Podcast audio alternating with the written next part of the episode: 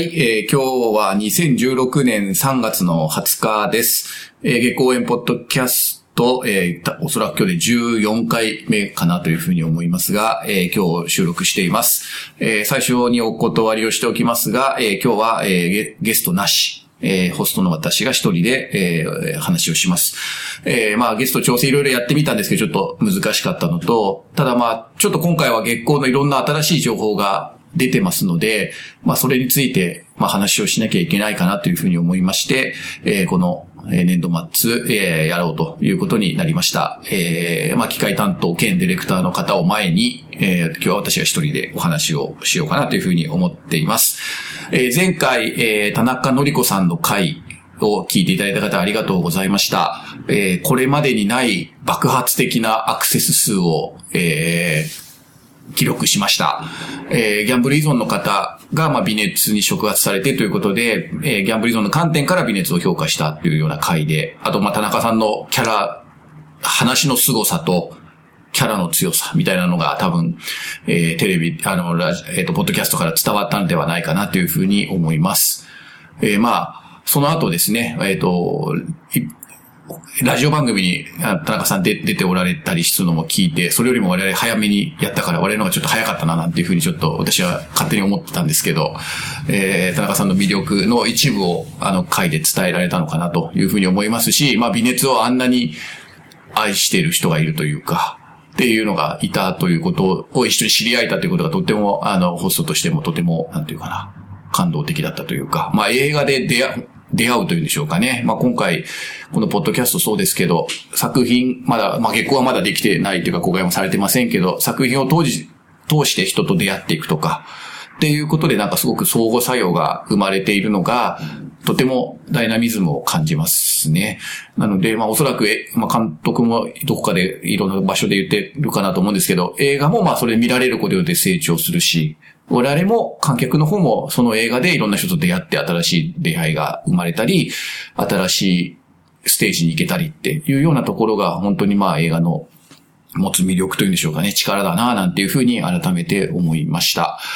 えー、まあ前回の本当に田中さんの喋りには私も圧倒されてたところはありますけれど、まあ負けずに、えー今日は一人で、えー話をしてみたいかなというふうに思います。はい。えっ、と、で、今回、まあ、えー特報が、あ、まあ、ごめんなさい、先に言っちゃった。特報が出ましたね。月光の、えーとうとう、えーネット上に月光の特報が上がりました。で、公開日が、えー解禁ということで、今まで監督はざっくり、まあ、夏ぐらいっていうような、えー話でしたけれども、えー正式に決まったということで、6月の11日ですね。2016年の6月11日、えー土曜日から、えー新宿にあるケーズシネマで公開されるということが決定したと。いうことです。なので、えーまあ思ってたよりもちょっと早めの上映ということで2ヶ月ぐらい早くなるんだなっていうことと、まあ特報を見て、えー月光の世界というんでしょうか、を垣間見させてもらって、まあますます期待が高まるというか、うん、本当に、あれを見ただけでも、ピアノの音と、ちょっと映像の感じと、見るだけでも、私は個人的にはすごくインパクトを得て、今までの期待が間違ってなかったというふうに改めて思ったところですけれど、まあ皆さんも多分見て、どんな思いをね、されたかなというふうに思います。なので、えー、もう日にちが、公開まで日にちが決まりましたので、あ、決まってますので、あと3ヶ月ないですね。えーもうあと2ヶ月ちょっとですけれど、このポッドキャストも、まあもう公開が決まりましたから、公開に向けて、さらに加速させ、応援を加速させて、えー、最後、初日に向かってですね、最後、ダッシュをして、あの、もう、もう、チャージをかけられたらいいかな、なんていうふうに思っています。なので、まあちょっと今日は、その、もうチャージをかける前の、まあちょっとワンクッション、私の一人喋りで恐縮なんですけれど、まあ本当に、14、もう1年以上このポッドキャストをやってきて、最初のクラウドファンディングからつなぎつなぎつなぎでここまで公開までなんとか皆さんのご協力もあって、つながることができ、つなげていくことができてますので、公開までなんとかみんなで話、こうやって声をつなぎながら、えー、公開初日をみんなで楽しみたいというか、待ちたいなというふうに思っています。なので、えー、ぜひ、またね、あの、こう出て、あの、誰かこう一緒に喋って、喋りたいという人は出ていただければと思いますし、ちょっとこちらもいろんな公開に向けていろいろ企画をまたさらに練っていきたいというふうに思っています。というのが、ま、今後に向けてというか、特報が出て、えー、からの私の、まあ、意見ですね。これからお願いしたいことということになります。はい。で、えっ、ー、と、昨日、えっと、私結構ツイートしましたけど、昨日、えっと、文京区のえー、ところで、文京区の、えー、区民センターというか男女平等センターというところで、小沢監督と杉山春さんの、えー、講演、上映会と講演がありました。一応私、まあ、取材報告をしなくては、今日のためにしなくてはというふうに思い、昨日、えっ、ー、と、そこの現場に行きました。えー、で、えー、結構昨日の場が貴重な場だったので、そのことをちょっとご報告できればな、なんていうふうに思っています。昨日は一応、えっ、と、微熱の上映会、プラス、えー、監督と杉山さんのトークというようなのが、まあ、基本的にはオープンになってましたね。で、えーと、どうも最初の告知だと文教区民しか行けないんじゃないかっていうようななんかそういう発信だったんですけど、結局蓋を開けてみたら別に文教区民じゃなくてもよかったよっていうような感じでして、まあ私もあの文教区民じゃないんですけど、行っても全然あの歓迎されるというか、どうぞどうぞっていう感じだったので、まああれもっと文教区民じゃなくてもいいですよって告知してたら、もっと来たんじゃないかなっていうぐらいな感じでしたね。70人ぐらいの時間、あの、機会でしたけれども、えー、みんな微熱を見て、あの、た、楽しい、あの、みんな興味深そうに、まあ見てて、見てたっていう感じですね。うん、で、えっと、で、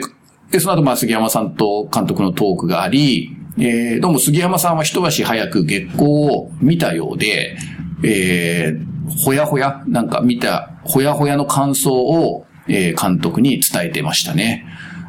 で、それがまあ非常に、えー、なんというか、杉山さん非常に興奮されて、えー、月光の世界を語っておられて、えー、非常に重い作品ではあるけれど、杉山さんの言葉で借りると、そこには希望、最後はちゃんと希望があるんだ。希望を感じるというような、あの、コメントをされてましたね。なので、えー、なんかもう、特に前半の描写が結構激しいというふうに杉山さんおっしゃっていて、なんかもう、見る手を止めたくなるような、まあ、描写ではあるんだけれど、ただ最後まで見ると、きちっと希望というか救われるような感じがあるということを言っていたので、うん、杉山さんとしては、まあ、期待通りというか、きちっと、あの、なんていうかな、間違いないというようなこともおっしゃっていたので、えー、すごく、なんていうかね、敵の微熱の上映だったから、まあ月光はみんな知ら、多分おそらく多くの人は知ら、その風呂場にいた人は知らないんだと思うんですけど、その微熱からやっぱり世界がひ、繋がっていて、月光に繋がっているんだっていうようなことを、まあ言っていて、まあその美列を見た方にも、その先に月光っていう世界があって、これも見なくちゃいけないですよ、みたいな感じで、とても、まあさすがなんていうか、ライター、ライターというか、語り手だなって思いましたけど、微熱と月光もリンクさせて、えー、いたと。で、それがなんかまあすごくちゃんとした宣伝にもなってたというようなところで、まあ杉山さんの見事なつなぎのまあ話を聞けた感じです、でしたね。で、でえっ、ー、と、まあ、なのでまあ、で、その後月光の特報も流していただいて、YouTube とかネットに上がってる以上の特報でしたかね。少し長めの、1分ぐらいの長めの特報をも流していただいて、だからまあ、えっと、月光サポーターとしてはまあ非常に貴重な場に立ち会わせてもらったというか、えー、そんなこと、それはまあ、公演自体には書いてなかったんですけど、いろいろおまけとかオプションがいっぱいついていて、えっ、ー、と、まあ、来た人は非常にお得だったと。あの、小沢監督ファンとしては非常に貴重な機会を、あの、もらったなというような感じでしたね。で、まあその特報プラスのところも、えっ、ー、と、非常にネットで見ている以上の少し長めのやつでしたけれども、まあかなり激しい性加害、被害の描写がパッパッと入っていて、まあ本当にただならない感じというか、っていうようなあの映像が、えー、出てましたね。で、まあさらにますます私としては期待が高まると。もう6月11日まで、えー、もうちょっと待っていられないんじゃないかと思うぐらいの、ちょっと私としてはテンションが高まった感じでしたね。で、えー、で、さらに、さらにおまけがあってですね、当日。えっ、ー、と、監督がもう一本自分の作品を見せますって言って、短編を見せますって言って、えー、10年前、2006年に撮った作品を、の上映っていうのがついてたんですね。だからまあ、小沢監督のフィルモグラフィー、まあ多分、あの、あんまり表にも出てないんでしょうけれど、それを、あの、見せてくれましたね。タイトルが、えっ、ー、と、ハードコールドグリーンハウスっていう作品で、まあハードは激しい、コールドは、えー、冷たい。で、グリーンハウスっていう、あの、まあ音の響きはとても素敵なタイトルでしたけれど、えー、河原で、えー、家から追い出され、自宅から追い出された男二人、女一人が、河原で段ボールで、段ボールとかで生活を、ホームレスのような形で生活をしている。三人の、まあ短い、群像劇とは言わないけど、あの、まあ三人の劇でしたね。なので、えー、それも、まあそれ見た後に、すごく杉山さんが言ってたのは、まあ今でいうホームレスの先駆けみたいな感じで、えー、時代を、まあ先、なんていうかな、捉え、先に取ってるというような感じ、先んじて取ってるんじゃないかみたいなことを言っていて、まあ、えー、まあ、杉山さんの本の引きこもりの話からの、まあ、インスパイアされてのこのハードコールドグリーンハウスだったんですけど、そういうちょっと引きこもりのような話もしていて、まあ、監督が言ってたのはその引きこもりの人たちが、えー、なんていうのかな、家から追い出され、野宿とか、あの、河原で生きていく、行かなきゃいけないっていう設定になったら、まあどういう物語が紡げるだろうかと思って撮った作品だっていうふうに言ってましたけれど、まあそれも見ることができっていう感じでしたね。だからまあ微熱も見れて、その10年前の作品も見れてという、まあ、非常になんていうか、贅沢なというか、いうような感じの時間でありました。で、でまあ私としてはまあ非常にあの、あの、嬉しかったというか、まあ、いっぱいお土産をもらって帰った感じでしたね。なんで、まあ、その話は、まあ、ちょっと、えー、まあ、その話もしたいなというふうに思って、まあ、今日、あの、収録をしたところもありますけれど、えー、と、非常に興味深い時間でありました。で、そこで最後ね、二人が、まあ、えっ、ー、と、質、質疑応答とかで、まあ非常にまあ、そういう意味ではマニアックなテーマというか、まあ、性虐待とか引きこもりとかっていう、まあ、その一般的にはあまりマイナーじゃな、あの、メジャーじゃないテーマを、まあ、取り上げている二人に必要な、あの、これから市民に、あの、質問さしたした人がいて、市民として何をしたらいいですか？みたいなことを、を、登壇、ゲストの二人にした方がいて、まあ、やっぱり関心を、二人とも共通したのは関心を持つことがやっぱり大事なんだ。っていうことを言ってましたね。だ特別になんかまあその援助とかそういうじゃなくても、やっぱりこういう人が世の中、今日本にはいて、その人たちをまず知ることを、がすごく大事だと。いうことは、まあ、二人共通していて、まあ、それは杉山さんは本という形で、広く多くの方に伝えようとしており、まあ、監督は、まあ、それを映像っていう形で、まあ、発信しようとするというようなところを、まあ、二人共通されていて、まあ、とてもそこはやっぱり、まあ、ものを作って、二人ともものづくりをしている人としては、とても大、共通しているところだし、共鳴しているところなんだろうな、っていうふうに思って、ってまあ、聞いた感じでしたね。なので、えー、で、今、その質疑応答で思い出したんですけどね、まあ、当日質問をした人の中で、微熱を見ていて、えー、と、なんでお風呂入るんですか？とか、なんでお風呂入ってるんですか？とか、あの、お父さんと娘がどうやってなんでお風呂入ってるんですか？とか、最後の、あの、ゆうちゃんのことがわかりませんとか、っていうような質問って、本当素朴に言ってた人がいて、我々、我々というかまあね、ずっと実務者の観点とか、まあそういう世界に慣れ親しんでいる人にとっては、まあ多分あれはいろんな意味があってとかっていうふうに、こう、近い人はイメージできるんだけれど、全然イメージできない人にとっては、本当にそれがな、な、何なんだろうっていうのが、やっぱりまあそういう人たちも本当に世の中たくさんいる。そういう人に、やっぱりまあ、なんていうかな、本当に、まあそこは私もなんか当たり前だと思っちゃいけない。自分が知ってることが当たり前だと思わずに、やっぱりなんていうのかな、こう、そういう知らない人というか、性虐待とか性被害とかを知らない人にもやっぱり本当に伝えていかなきゃいけないし、こういう場で少しでも拡散、映画だけじゃなくて我々みたいなものがそばで語って拡散させていって、少しでも多くの人に知ってもらうと。いうようなことは関心を持ってもらうっていうことはやっぱり大事かな、なんていうふうに思って思いましたね、改めてね。なので、その、まあそうだ、笑い話としてはその微熱っていうからね、なんかその、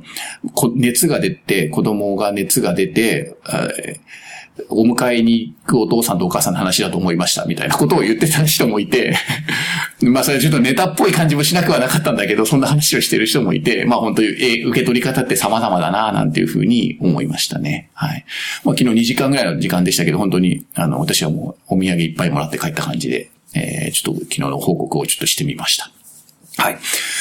で、えっ、ー、と、まあ、多分これで12、3分とかぐらいは喋っているのんじゃないかと思うんですけど、えっ、ー、と、一応、今後ですね、えー、まあさ、ちょっと最後振り、この、ポッドキャストどう盛り上げていこうかなっていうところで、えー、まあ、展望みたいなところを少し簡単に語れればなと思いますが、えっ、ー、と、まあ、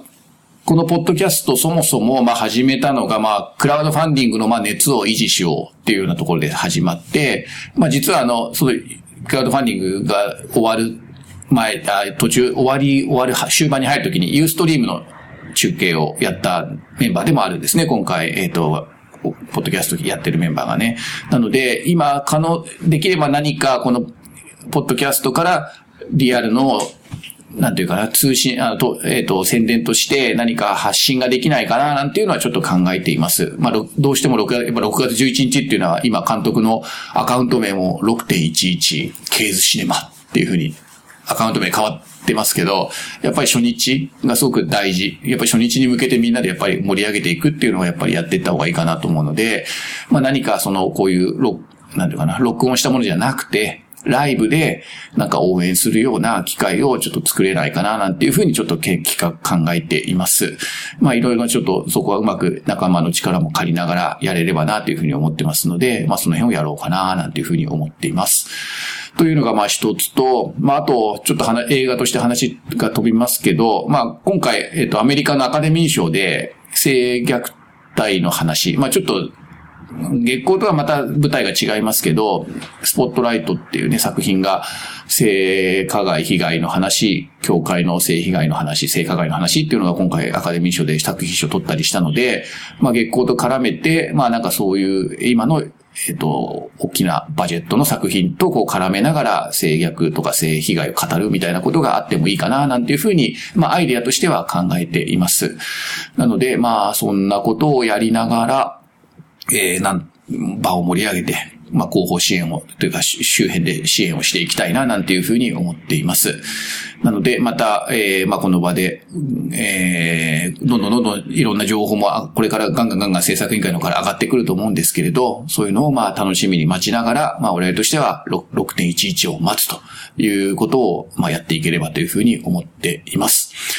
はい。なので、えー、まあ今日は、まあ私の一人喋りなのであんま長すぎてもよろしくないかと思いますので、えー、今日はこの辺にしたいかなというふうに思いますが、えー、ディレクターいいでしょうか？